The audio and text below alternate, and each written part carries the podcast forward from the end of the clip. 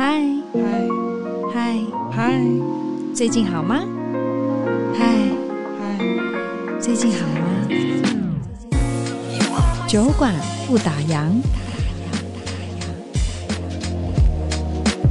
我记得我第一次演一出戏叫《爱》，爱。这个李岳峰导演的戏，要让我演一个厨妓，有空安对不对？对对对对对，我演一个厨妓嘛，嗯、然后汤志伟大哥要来把我就数我蹂躏，数我，哦、是数你数，我要 蹂躏哦，那很好哦，来来来。来来来，你来你来，你走嘛跟你变。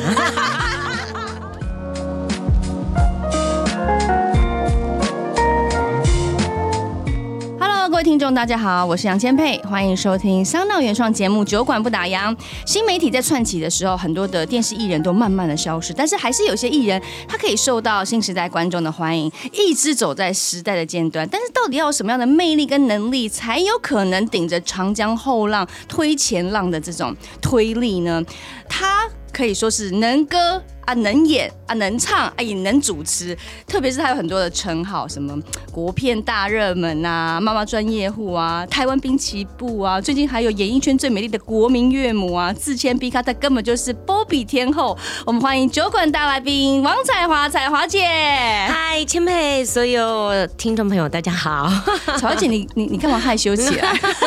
其实我私底下是蛮害羞的，就是上节目我就不知道为什么会变这样。你的开关就打。打开了，然后就遭惊，对，然后就遭惊，真的不正常。你知道，其实现在正在坐在我面前彩华姐，她真的完全像个少女哦。如果今天就是我们打开那个有没有有一个 camera 在在照彩华姐的话，你看你就是完全少女无误啊！哎，你真的没有变呢。其实，嗯，前辈有，嗯，以后稍微聊天，嗯，讲话所以实在一点，嗯，就是 哎，要更仔细一点，就是说啊，彩樺姐，你怎么？越变越漂亮，不是没有变，越变越美啊！对对啊，因为我记得我认认识草花姐真的是已经十几年的时间，我们那时候快乐有够正嘛，对对对对，然后草花姐就是。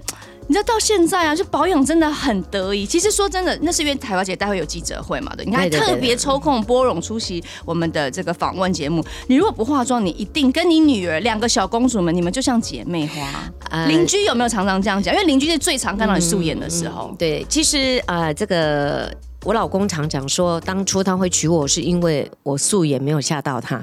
是不是？这才对，好不好？现在很多女生，大家都会化个浓妆，好像戴个面具一样。但其实，你真的要找到一个最爱的人，就是在他面前肆无忌惮，就永远不化妆。对对对，然后我我就是，他就觉得，哎，你你素颜还嗯还 OK，还 OK，还 OK，就是。嗯，他不会觉得嗯，那也差价这样呢？对。其实说真的，认识彩华姐十多年，我觉得彩华姐真的没有什么变。虽然呃，我我没有参与过彩华姐的以前的呃日子，但是我觉得从认识之后，我觉得彩樺姐就是一个真的非常照顾大家，就是没有听过你有什么坏的评价哦。对，因为我一直觉得就是能够大家一起工作，这是一种啊缘分，而且呢，我也会有那种同理心。如果我是他的话，他在工作人员，他在做这样。的工作是有多么辛苦，而且我会很体恤他们，然后我也觉得大家有缘才会在一起，所以我能够给请大家喝饮料啊啊、呃，吃吃小点心啊，然后现场大家都开心快乐，我觉得我就会很快乐，所以我是。一个充满母爱的人，从小从年轻时候就是这样嘛。其实应该是讲说，是因为我小时候真的家里太穷了，对，所以就是我小学的时候，我的同学他请我吃了一碗炒米粉跟一杯饮料之后，我就觉得怎么这么幸福哦，而且我好感恩哦，我就觉得哇，真的太温暖了，所以我以后。长大，对，只要我会赚钱的时候，我一定要请大家喝饮料、吃东西，就是那一碗炒米粉的味道，让你觉得感受到温暖的温度，对不对？对，跟那个那一杯饮料，我就觉得哇哇，这个有多么多么快乐的一件事情，你可以跟大家分享。然后现场如果大家在拍戏日正当中的时候，你喝了一杯饮料，不管这个饮料是十块啊、二十块、三十块，他都当下会会疗愈他们。嗯，呃，心两鼻头亏，那就是。就会感觉就瞬间就觉得哦，好好燥热。可是突然有一杯哎、欸，来自于彩华姐的饮料，就觉得嗯，开心了起来，可以再有更多的动力往前工作。是哦，就是一个心灵导师一样。所以其实就像刚才彩华姐讲的，大家在荧幕上好像觉得哎，采、欸、华姐嘻嘻哈哈，开开心心，嘎嘎嘎嘎嘎嘎嘎这样。可是事实上，其实私底下你是很为大家贴心着想，然后是其实彩华姐是很稳。很沉稳的一个人，对不对？嗯、对。所以今天我们来聊聊看好了，因为我记得以前有一个综艺节目叫 B 咖嘛，对不对？所以那时候采华姐就开玩笑说啊，我是 B 咖 B 咖，但你完全不是走 B 咖之路，你现在是 A 咖 star，你知道吗？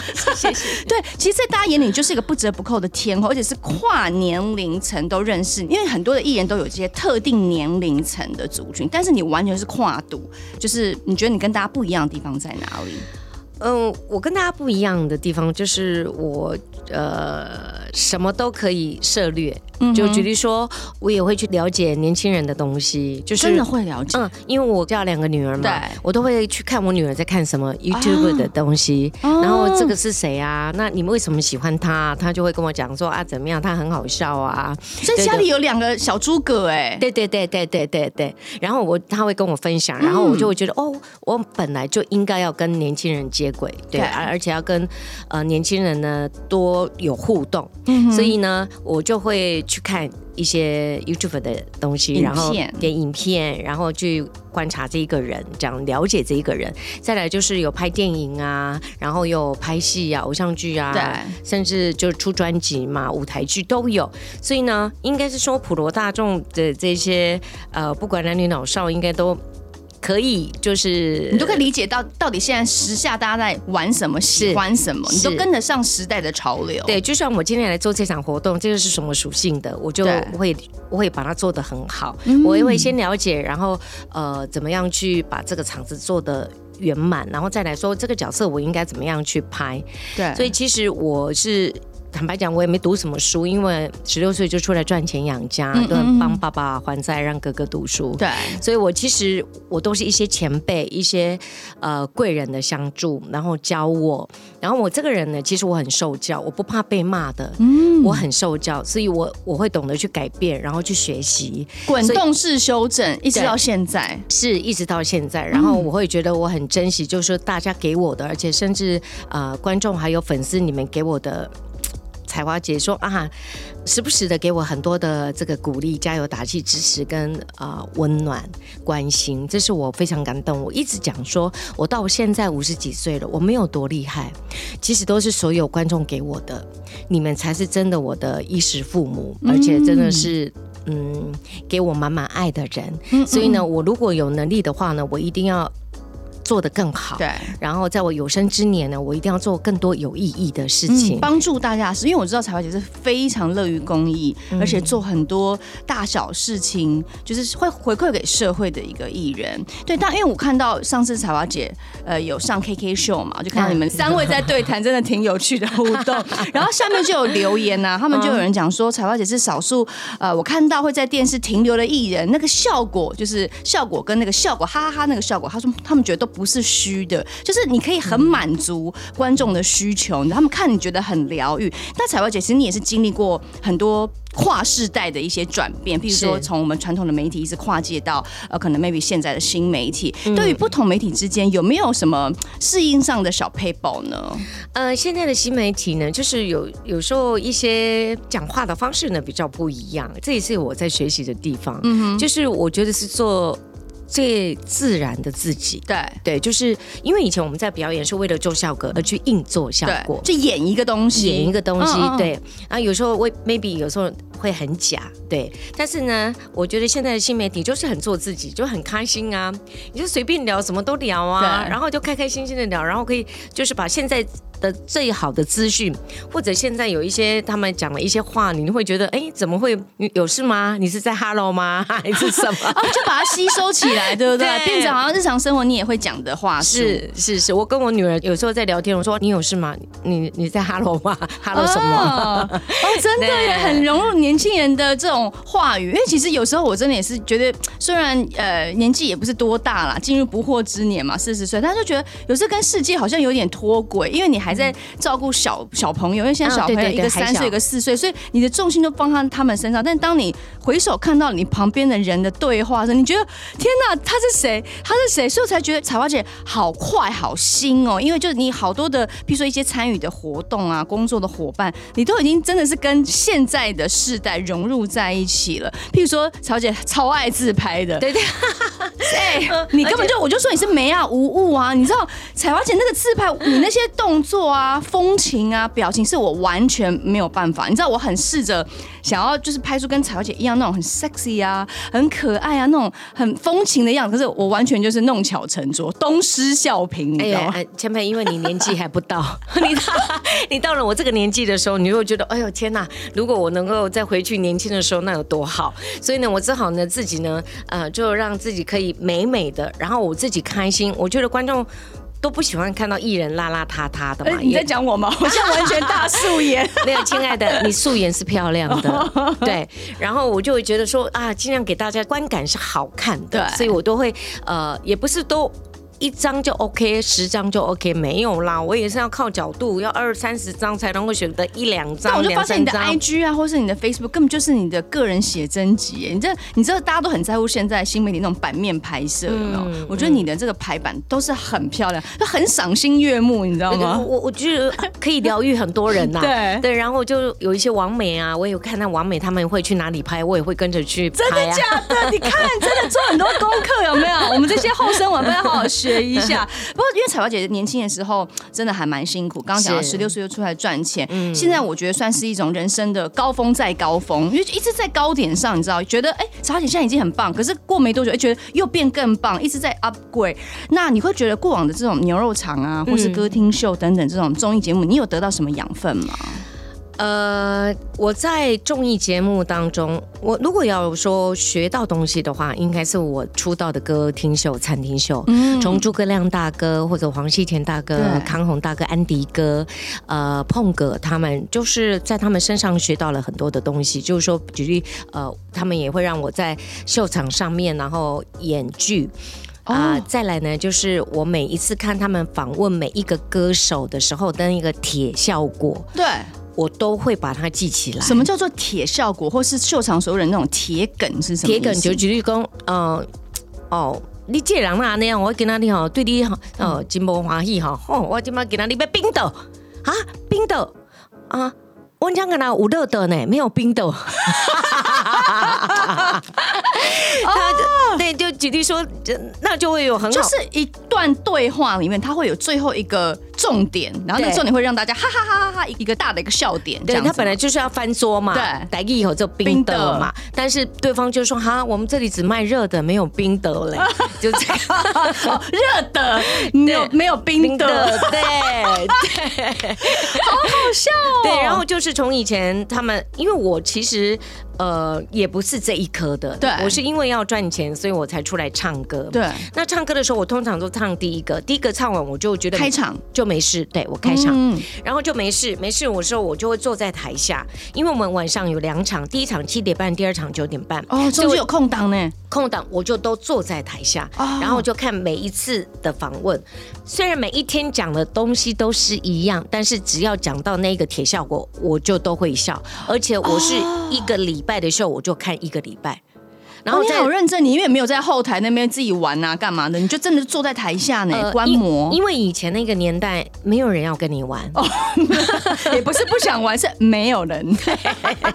因为我们那时候算小咖，哦、非常小咖。以前那些大牌的演员、歌手、嗯、歌星啊，他们是不会跟我们互动的。哦、对，当然有的会，有的也很好，有的歌星也很好，所以我们就懂得就。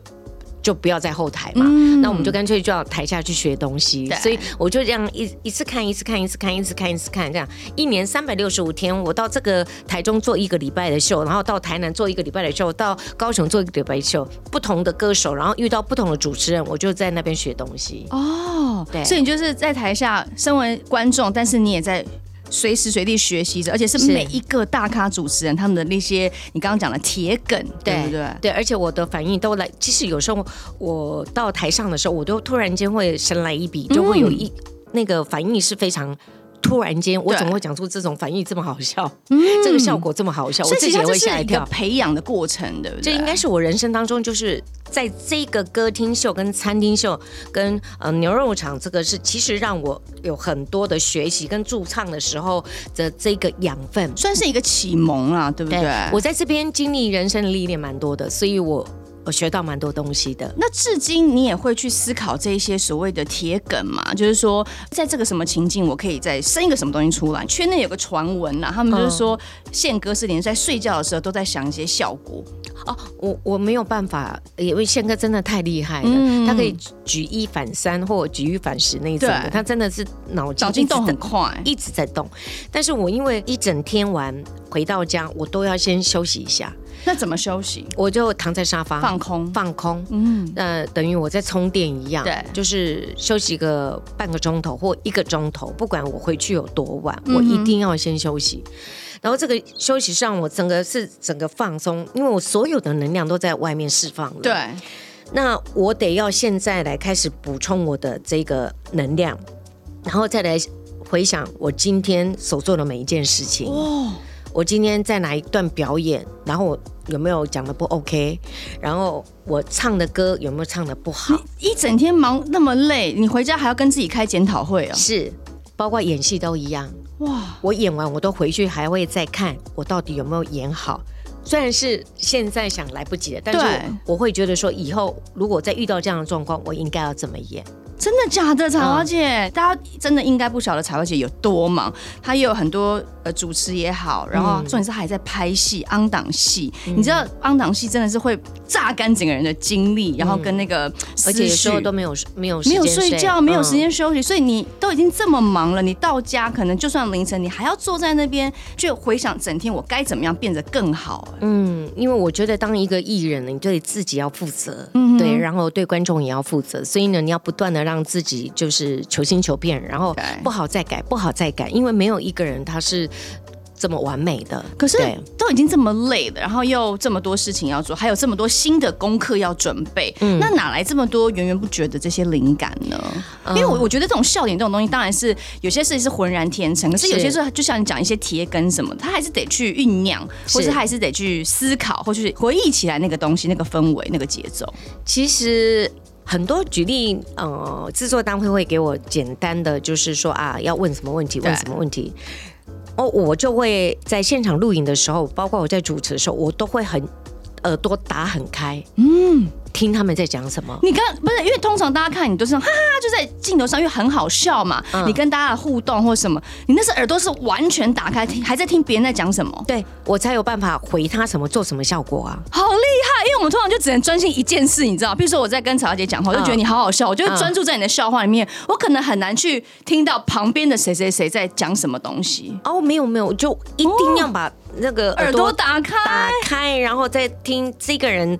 举例有几个特别来宾，好艺人，我们要看这个人讲什么，你可以有时候适时的回话，对对对，做效果。这个人讲什么，适时的要去啊，把那个场子炒热啊。是，因为今天制作人邀请我来，就是希望我把这个节目就能让大家开开心心嘛，做一些好的效果，好玩的嘛。那我就会尽全力，不管呃肢体动作啦都可以，反正我。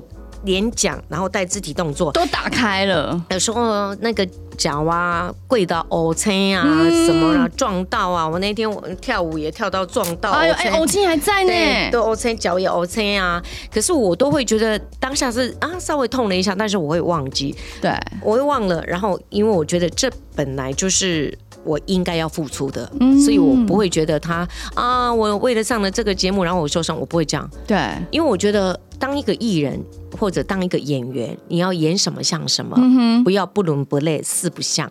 如果就要这样，你就不要演。对，其实你知道，我每一次呃，比如说我当主持人也好啊，或是来宾，我们是呃同场的，我只要有彩华姐，我都特别的开心跟放心。嗯、就是就像你讲的，因为你会使出浑身解数，嗯、那因为我们又有某种程度上的熟悉感，所以当我们在那个情境的时候，不管我是主持人也好，我是来宾也好，我们就可以做出或是撞出一些很自然、很可爱的火花。嗯、就是那个笑是很真诚，就像你讲，嗯、现在人谁喜欢看你那边 gay 声、gay 归 gay 管，大家都喜欢看最真。实的现场状况，所以我就觉得哦，真的有彩华姐在，或是像有白云哥在，哦，那场就很放心、很安心。所以我觉得就是就像就像你讲，很多都是是栽培、呃培养，或是整个是一个磨练、学习的经历。所以我就觉得，应该说跟彩华姐共事，我们那时候主持《快乐有够真》那段期间，嗯、应该是算我真的就是就好像像彩华姐那时候在呃秀场一样，是这种耳濡目染。所以我，嗯、所以不知道，所以我就觉得，哎，节目一定要邀请彩华姐来跟大家分享，不管是圈内。人也好，或者说一些对于演艺圈，呃，或者说这种呃，可能网红界他们有兴趣的这些年轻人，他们一定要来听听看王彩华为什么会成功，真的不是没有道理的。你看彩华姐哦，我还有个问题就是说，是你看你的演艺路真的很广，我们刚讲到又有演舞台剧、演电影、演电视、出唱片、主持都有，你就是演艺圈的活字典，你到底什么不会，对不对？但你当初有想过要这样规划你自己的演艺之路吗？没有，没有，没有，没有。我当初真的纯粹就是。是要赚钱，嗯，我就是想要有一口饭吃，对，因为就是想要帮助家里这样子，然后不要让阿妈那么辛苦，然后我就出来。唱歌赚钱，我当初只有这样。然后，因为我人生当中呢遇过太多的挫折，呃，刚出道嘛，总是会被欺负啊，嗯嗯嗯嗯，然后要遇到一些被人家看不起啊，你就回家哭哭啊这样子。嗯、但是我的动力是来自于我要给我家人一个稳定的一个地方，嗯、就是说，当我会赚钱的时候，我就先买一台车给我爸爸。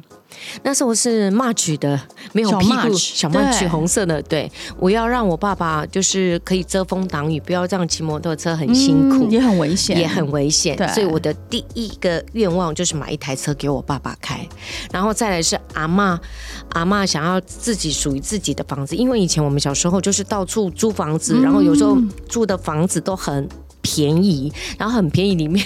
就比较多阿飘哦，很多阿飘。我知道你之前有说过，你有看到，我还对我曾经看过那个阿飘，而且那个都顶楼加盖的比较多，或者也是以前日本的宿舍这样子，所以我。呃，一直常常这样搬来搬去，然后搬到最后，阿妈都说希望我可以买一个房子，属于自己的家，自己的家这样子。嗯、所以呢，我第二个愿望就是希望我可以买一个房子给我阿妈、跟我爸爸、跟我哥哥住这样子。所以我在台南，就是那时候就是买了，大概三十几年前我就买了一个房子给我阿妈住。哇！对，我很努力的赚钱，我每天一直唱歌，不管酒店、舞厅。半个小时，半个小时这样接着唱，每天每天一天唱大概两个钟头，然后每天骑着摩托车唱，对，到一直唱唱到没声音，倒嗓之后再打那个抗生素类固醇，哎、然后从那个脖子打还是从的，就是让它有声音，不然没有声音就没办法唱歌，没有办法唱歌你就没办法赚钱。嗯、对对，所以就是这样子的一路走来的过程是，就是我会觉得。这是我人生，也许是我必须要去经历的。那我觉得我经历了这么多，其实我是到现在我回头看，其实我是感恩的，因为我觉得我人生比别人更精彩、更丰富。对，很多人可能他没有呃在酒店唱过歌、舞厅唱过歌，或者是说他没有在牛肉厂也去呃唱过歌、主持，也也从来没有设立过这些，但是我全部。都有去涉猎到，包括拍戏、综艺节目、自从啊，呃，高空弹跳啦，怎么？你真的没有？你好像没有什么事情没有做过的，对不对？真的人生很精彩。有，有亲爱的。我只有布袋戏没有演过，你这样讲，到时候就会有人来找你去演布袋戏了。我歌仔戏啊，什么偶像剧，什么八点档，什么演什么戏都演过，演过了，就除了布袋戏没演过。哎，对，你看你刚刚讲过电影、电视、歌仔戏、剧场，什么都挑战过。哎，那你对于戏剧的开窍呢？你觉得是什么时候触发你的？啊，就很会演呐。我，你这是演什么像什么呢？我开窍，我觉得。嗯，以前我真的，一开始在演戏的时候，我是只要把台词讲完就好了。嗯哼。然后、就是、小时候的嘛，对，小时候，然后我只要眼睛转来转去就好了，因为眼睛大。对，我就觉得这样子就对了。但是那个情感是演不出来的。嗯哼。我记得我第一次演一出戏叫《爱爱》，这个李月峰导演的戏。哦。再让我演一个厨妓。有空安对不对？对对对对对，我演一个厨妓嘛，嗯、然后汤志伟大哥要来把我。就蹂躏，蹂我是属你，属我要蹂躏哦，那很好哦。来来来来来来，你来你来，你走嘛，跟你拼。没啦，那个其实那个最幼气的啦。哎呀，然后我就说要掉眼泪，因为他来数我，就当然我很感动啊。可是我眼泪怎么掉都掉不出来，那怎么办？结果后来大家要等我，导演说那我们等他，大越等我越紧张。以前没有眼药水这种东西，有。但是他不要我用导演就要针呐、啊，对，叫你真的，然后就我就哭不出来，我就他们就等我，因为每个人都在等我，摄影师也在等我，我真的压力超大，工作人员所有都在等你，导演在等你，全世界，对，那怎么办？更哭不出来，然后到最后真的不行了，你不能再等了，导演就说只好点眼药水了。嗯，可是那时候我就觉得我。我我其实自从小自卑感就很重，因为就常常欺负嘛，还有原生家庭的这个关系。因为我是一个月就没有妈妈，我妈妈就过世了，嗯、所以我是阿妈带大的，所以我家里只有爸爸跟哥哥、阿妈这样子。那以前常常被同学欺负啊、笑啊什么，然后在整个过程，我就会觉得哇，我怎么这么糟糕？我这样都不会演，这样哈。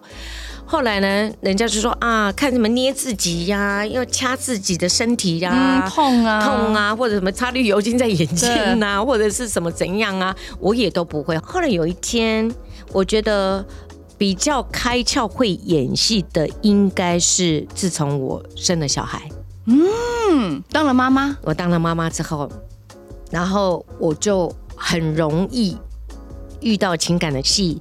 我也比较懂得怎么样去抓那个窍门，也有一些导演教我，所以遇到好的导演非常重要，他肯教你，对对，愿意给这件事情，愿意给时间给你，然后给你一些呃窍门，应该怎么样去演这个角色，嗯、所以我也算是蛮就是也通了，那个时候我就通了，我就知道我该怎么演戏，对，所以到。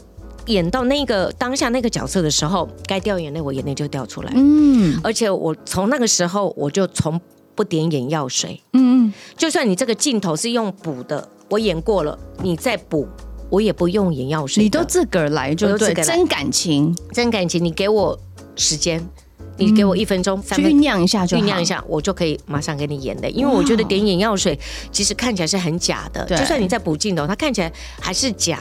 我的个人感觉，所以我都是用真心的去呃演他。你刚刚说，后小姐，你。真的是一辈子都为自己、为家人付出，你很负责任，你知道吗？你会觉得点眼药水这件事情是很不负责任，嗯、而且你会觉得过不了自己这一关。因为像我也是这样，你真的叫我硬做一件事情，譬如说像演戏、电影，我真的也点不出来呢。啊，我宁可你把我这个镜头删掉，我也不要做一个假的东西，对要么就真的。对，你看刚刚你讲到，当了妈妈之后，很多感官会打开哦。对你看你现在根本就算是国片妈妈专门户，你演过超多大咖的妈妈 啊，卢广仲啊、陈浩森啊、许富凯，对不对？那你当然也诠释了不。同形象的妈妈，含辛茹苦啦，热情唠叨啦，很可爱的妈妈。但因为你刚刚也讲到，现实生活其实是跟妈妈缘分比较浅薄的，是那也是阿妈带大的。那对于妈妈的形象观察，彩华姐，你诠释了这么多不同的妈妈，你是怎么样得到这些灵感的？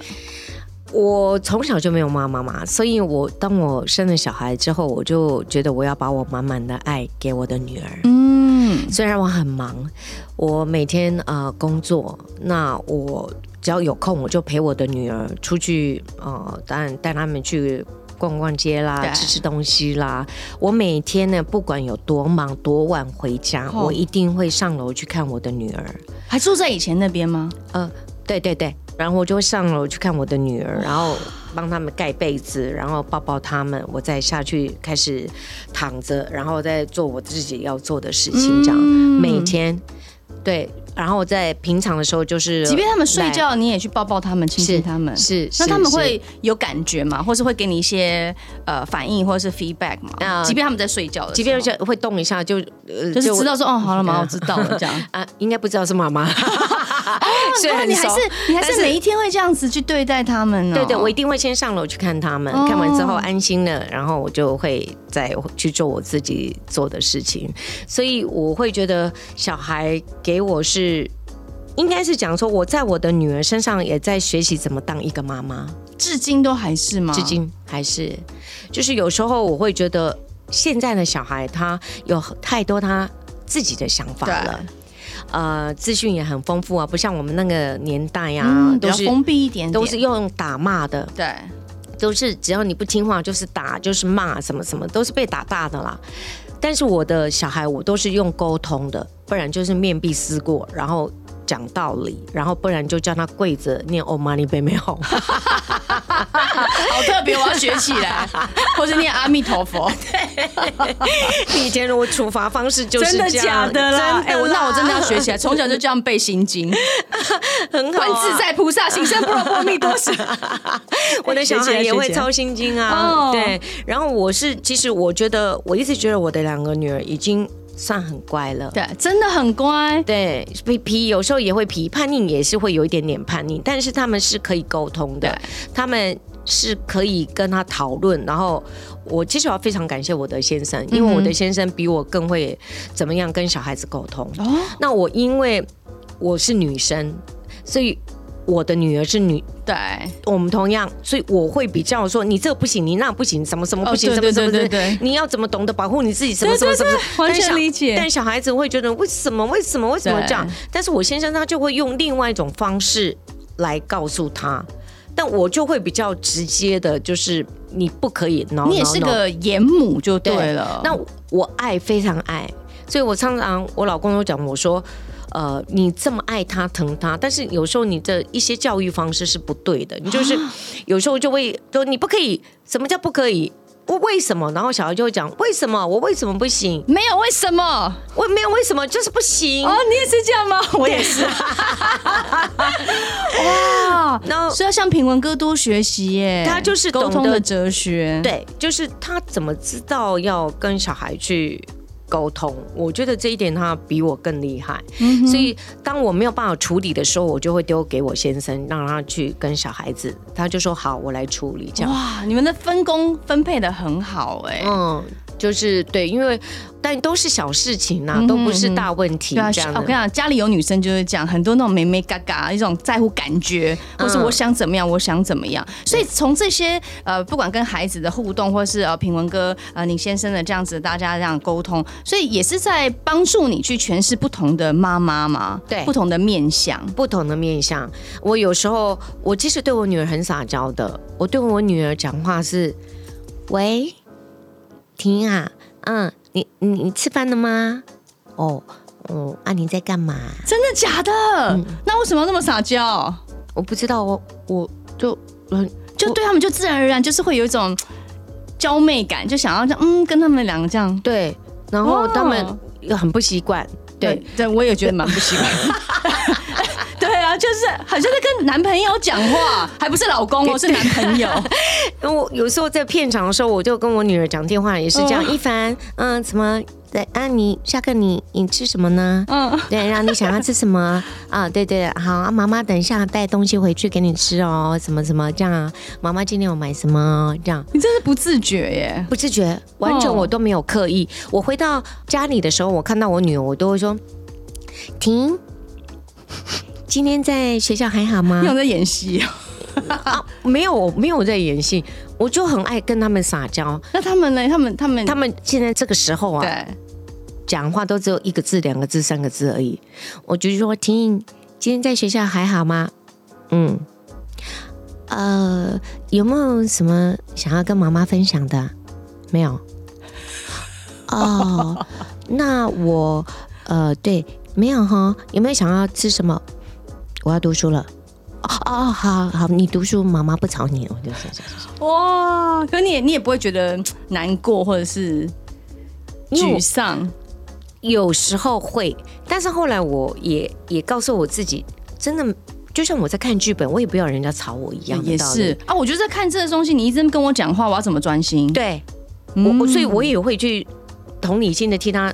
想，如果我今天是我要考试，我今天在看书，你这样一一天进进出出进进出出，然后一直在都问我吃饱了没，这是不是这不是我现在想要的、啊嗯？对对，所以就是反而更不不 OK。了解，哎、欸，其实我我知道彩花姐两位闺女都真的很漂亮，而且很有潜力。她们其实也看到妈妈很早就进这一行嘛，嗯、对于女儿有明星梦或者有意要走演艺圈。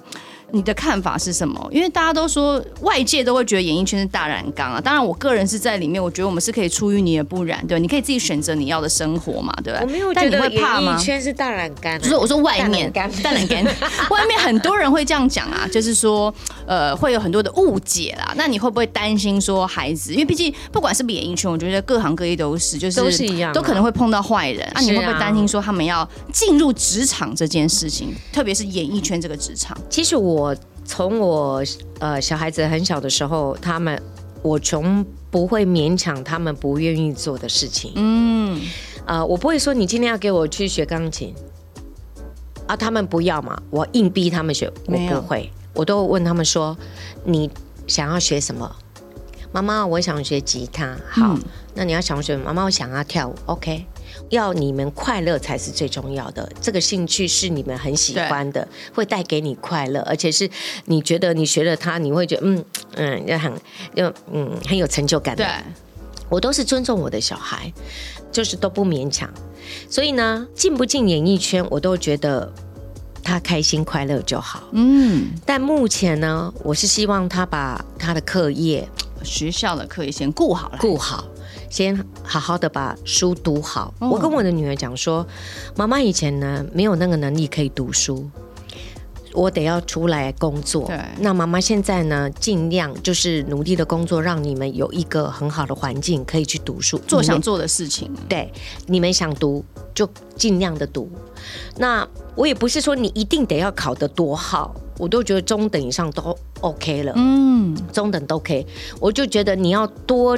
学一些东西，增长知识。你英文一定要好，以后你未来沟通方面啊，什么跟人家讲英文，人家讲什么你听得懂，然后中文什么，人家讲什么你你都要会懂。对对，这个出来外面你才不会就是说没有办法跟人家融合在一起。嗯，所以你一定要把书读好，增长你一些知识。我觉得这个蛮重要的。是，那以后走不走？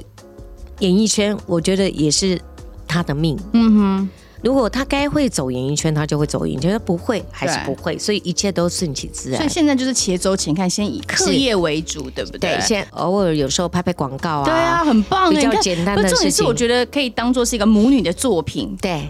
他可能是啊，好玩，好好玩啦，先来玩一下，对不对？试试水温。但我觉得，就妈妈来讲，会觉得很开心，自己跟自己的宝贝女儿有一个这样子的小作品。我们回首去看，哎，可以看到两个人这样互动，也会觉得很开心，这是一个很好的回忆啊。对，很好的回忆，我都把它留着。对，嗯，那像曹姐，演艺圈是一个真的比较疯狂工作环境的地方，而且常常我们都是被挑选的人，就是我们比较少有主动权，都是被人家选择。那有什么样心法可以让自己在演艺圈这几十年都这么的有正能量，因为你就是一个满满 energy，然后就我好像没有看过你生气，没有耐心，我没有看过你有负面能量的时候，哎，是怎么样可以维持都是这么的正面？呃，一定有负能量，就是可是我们看不到的。对，对，这个负能量呢，我会在我的上司，因为我有一个很好的宗教信仰，对，然后我会在我的上司面前说我的负能量，我的。接到了一些考验，我该怎么样去面对？然后他就会给我一些善知识跟一些呃开始一些方法。嗯，对，呃，我会不断不断的每天，我以前呢，啊、呃，因为我是佛教徒嘛，所以我每天呢看了新闻完之后，我就看那个佛教电视台，嗯，整天都放着，整天都开着。对，虽然我也没有坐在那边看，但是我去办一些事情回来。我还是听得到。如果这一两个小时里面呢，我只要听到一句受用的话，我就 OK 了。哦，这也是一法，大家可以学起来耶。而且不断的在家里诵经，对对，会让你比较平静啊。是，就会让我很平静。所以我会在这样子的方式里面去排除我的负能量。嗯。我也不会告诉我的家人，我今天遇到了什么挫折。哎、欸，好酷哦！我觉得每个人疏解压力跟负能量的方式、管道、媒介都不尽相同。没想到彩花姐竟然是会把心灵寄托在宗教上面，是就是说很多我们都是跟朋友抱怨、跟家里抱怨、嗯、啊，那可是你不是，嗯、你就是让自己去修行、去进修，让自己的心静下来，而且不断的改变自己。对，像我每天都在 po 脸书，我都会写一句正能量的东西，心灵小语。对对，因为我觉得这个很重要，嗯、因为我也希望带给我的粉丝，你可以看到的时候也是满满的正能量，对，而不是呃把负能量给我的最爱的家人或者是最支持我的粉丝。嗯哼，所以我的脸书你一从头看到尾，我都没有一句负能量，不讲坏话，对，都是好话，口出莲花。啊，我也不批评。哦。对，我不，你即便看到可能很多社会新闻真的很不公平、很过分、很怎么样，你都不会特别的，就是有一些想说要去发表一下一些意见，去帮帮一些比较不平或是比较社会弱势讲话，不会啊，不会，因为我觉得私底下可以，但在就是说这个公开场合、媒体上的话，我觉得嗯。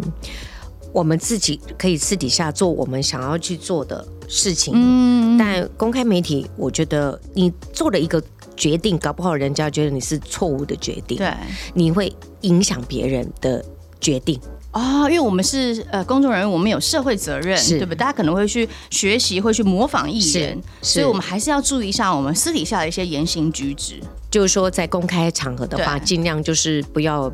抛那个负能量的东西，或者去批评谁，立场中立，对，中立，善念正向，对，就是善念。嗯哼，嗯，其实今天我觉得，就是每次都透过这样这样子的一个访谈性的节目，我们可以真的更了解这个艺人他的一些生活哲学。那我觉得彩花姐就是一个充满。能量，它是可以感染别人。然后像我刚刚风尘仆仆的来，然后采姐就很关心说：“那你最近还好吗？”嗯、然后比如说我就说：“可能就是身体有些不舒服啊，嗯、或是什么什么有问题啊。”那我跟你说怎么样怎么，我可以帮你是什么什么安排吗？就是一个很很暖的人，你知道吗？嗯、就是在你过来还没有稳定好自己的情绪，准备开麦录音之前，但采姐就给你打了一个强心针，就让你觉得没关系啦，就算怎么样不舒服，我们可以帮你解决，帮你找到方式啊。嗯、就是一直以来都会。正量循环，我觉得就是这真的很重要。就像彩华姐讲，可能因为有时候很多社会的一些年轻人呐、啊，大家都可能很迷惘，就对于生活周遭人情世故都还是一个比较浮或是比较不够不够有历练的时候。可是借由我们的节目，譬如说特别是听到采花姐的人生智慧，就像讲我们可能没有采花姐这么丰富、这么有厚度的人生，可是会是听了你的故事，就会真的会让我们去提醒到。我们真的要很感恩呢。是，其实我都在感恩每一天。嗯哼，呃，感恩我呃隔天起来我还可以呼吸，真的呼吸这件事情很重要，对不对？大家不要觉得好像啊，就是就这样。可是事实上，你可以活着是很美好的一件事情。而且我非常珍惜每一天，就是说今天的工作跟今天的这样的缘分，我都会去珍惜它。嗯哼，然后我会充满感恩的谢谢。到包括我有时候在睡前的时候，我都会一直谢谢佛祖，谢谢呃身边的贵人，我是这样子在入睡的。嗯。好 peace 哦！哦，我觉得今天大家如果真的有有缘听到我们节目的话，我们真的可以吸收一些呃可能适合我们的一些小 paper，，不管你是在职场也好，或是你跟人的应对进退。就像我前阵子主持了一个桂纶镁的记者会，然后我通常碰到你们啊，就是都是那种很快的访问，金马红毯啊，四十秒就要结束。对。但是那天我因缘机会在台上就跟他整整聊了八分钟左右，因为也为了那个记者会要有一个访谈，简单的访。谈，但我就把它做的比较有趣，生活重点是我带出了大概有六个吧，他的一些生活哲学的一些问题，就跟他就是聊很多。但当下我在主持，我觉得很满意，但私底下我自己也学了很多。我就觉得他讲的最棒的一件事，就是他觉得所有的步调，他说建议大家一定要慢下来，就是你慢的时候，你才有空间去思考；你慢的时候，你才有办法让这些复杂的东西给把它打开。开。有时候你越急，嗯、那个困在那个困境里面，你还是打不开，你反而会更烦。